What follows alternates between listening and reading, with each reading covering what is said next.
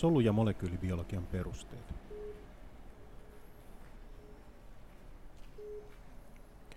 Valmistettaessa pannukakkutaikinaa voita ja öljyä sekoitetaan juoksevan veden, jauhojen ja kananmunan sekoitukseen.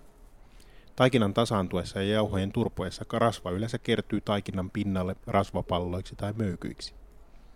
Rasvat eli lipidit eivät siis ole vesiliukoisia. Tämä rasvojen sekoittamattomuus johtuu olemattomista vetysidoksista hiilivetyjen ja veden välillä, mutta riittää, että tiedämme kokemuksesta rasvojen olevan hydrofobisia, eli vettä karttavia. Solukalvo koostuu fosfolipideistä, jotka nimensä mukaisesti ovat lipideitä eli rasvoja, joissa on fosforia, tarkemmin sanottua fosfaattia. Rasvat ovat fosfolipidien tapauksessa pitkiä hiiliketjuja, jotka ovat kiinnittyneet glyseroliin, kolmen hiilen pituisen alkoholin ja sen kautta fosfaattiin. Fosfaatissa fosforiatomiin on liittyneenä neljä happiatomia, jotka ovat samaa happea kuin vedessä ja näin ollen vesiliukoisia. Tämä aiheuttaa sen, että fosfolipidin toinen pää on vesi ja toinen rasvaliukoinen, eli vettä karttava. Kun fosfolipideitä sekoitetaan veteen, molekyylit asettuvat niin, että pitkät hiiliketjut ovat poispäin vedestä ja vesiliukoinen fosfaattipää on vettä vasten. Mikäli näin syntyneitä lipidipalloja kasvatetaan, jää pallon sisälle ontelo, jonka sisälle voi päästä vettä. Tällöin pallon sisällä olevat fosfolipidit kääntyvät siten, että fosfaatti on ontelon sisällä olevaa vettä vasten ja pallon reunassa oleva lipidikalvon keskiosassa on hiiliketjut vastakkain. Tällöin biologinen kaksoiskalvo on syntynyt. Fosfolipideitä on usea eri tyyppiä. Niissä olevien hiiliketjujen pituus voi vaihdella ja joissain tapauksissa hiiliketjuja voi olla oppikirjakuvista poiketen yksi tai jopa kolme.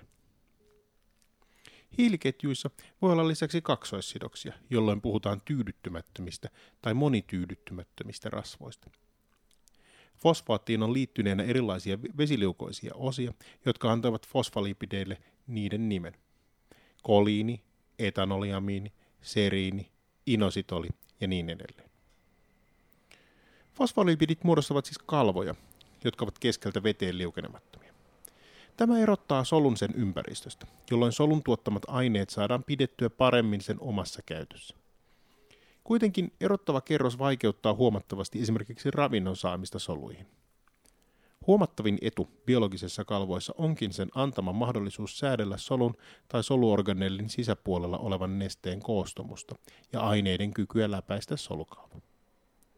Tästä läpäisevyydestä käytetään joskus hienoa sanoa T-permeabiliteetti. Läpäisevyys riippuu yksinkertaisesti aineen rasvaliukoisuudesta ja monimutkaisesti erilaisten kalvoproteiinien vaikutuksesta. Heti ensimmäisten fa- soluhavaintojen jälkeen oli 1800-luvulla selvää, että solun ympäröimällä kalvolla on jokin tehtävä solun toiminnalle. Jo tätä ennen oli havaittu, että sähkö vaikuttaa esimerkiksi lihasten supistumiseen, mutta mekanismi, jolla vaka- va- valikoivaa läpäisevyyttä säädellään, oli pitkään haaste tutkijoille. Solukalvon ajateltiin muodostavan itsekseen väliaikaisia suurekkoja reikiä, mikä aiheuttaisi aineiden virtausta sisä- ja ulkopuolen välillä. Mutta ongelmaksi osoittautui valikoivuuden, selektiivisyyden puute. Maailmansotien välissä havaittiin biologisten kalvojen sitovan proteiineja, jolloin proteiinit pääteltiin sijaitsevan kalvon pinnalla. Kuitenkin viimeistään havainnot toisistaan riippumattomista ionivirroista hermosoluissa sai tutkijat huomaamaan ristiriidan havaimet ja vallitsevan teorian välillä. Kesti kuitenkin kymmeniä vuosia ennen kuin päädyttiin solukalvon nestemosaikkimalliin, jossa fosfolipidit muodostavat nestemäisen meren, jossa proteiinit uivat joko kalvon toisella puolella tai kokonaan solukalvon lävitse. Nestemosaikkimalli on edelleen paikkansa pitävä, mutta tarkemmin ajateltuna siinäkin on puutteensa. Pien mallin keksimisen jälkeen nimittäin havaittiin, että pestäessä solukalvoja kylmällä sopivan laimealla saippualla sen lipidit la- liukenevat eri tavalla eri alueilta. Tätä tarkemmin tutkiessa päädyttiin lipidilauttamalliin, jossa solukalvo koostuu eri alueilla erilaisista fosfolipideistä ja muista komponenteista. Lämpötila vaikuttaa kaikkiin biologisiin prosesseihin, mutta erityisen radikaali on sen vaikutus solukalvolla. Toimivan solukalvon on oltava jotakuinkin yhtä juokseva kuin ruokaöljy, mutta jokaisella lipidillä on tietty lämpötila, jota kylmemmässä se hyytyy eli muuttuu geelimäiseksi, tai jähmettyyli muuttuu kiinteäksi. Tätä lämpötilaa kutsutaan faasimuutoslämpötilaksi, ja tätä kylmemmässä biologinen kalvo ei voi toimia lainkaan, koska kalvon proteiinit eivät pysty liikkumaan. Faasimuutokset ovat itse asiassa keittiöstä tuttuja. Ruokaöljy on juoksevaa jääkaapissa, mutta oliiviöljy ei. Siten lipidin rakenne vaikuttaa jollain tavalla sen lämpötilaherkkyyteen. Kalan syömistä monesti suositellaan sen hyvien rasvahappojen vuoksi. Näissä rasvahapoissa on runsaasti kaksoissidoksia, eli ne ovat tyydyttymättömiä rasvoja, mikä aiheuttaa niiden säilymisen juoksevina myös kylmissä lämpötiloissa.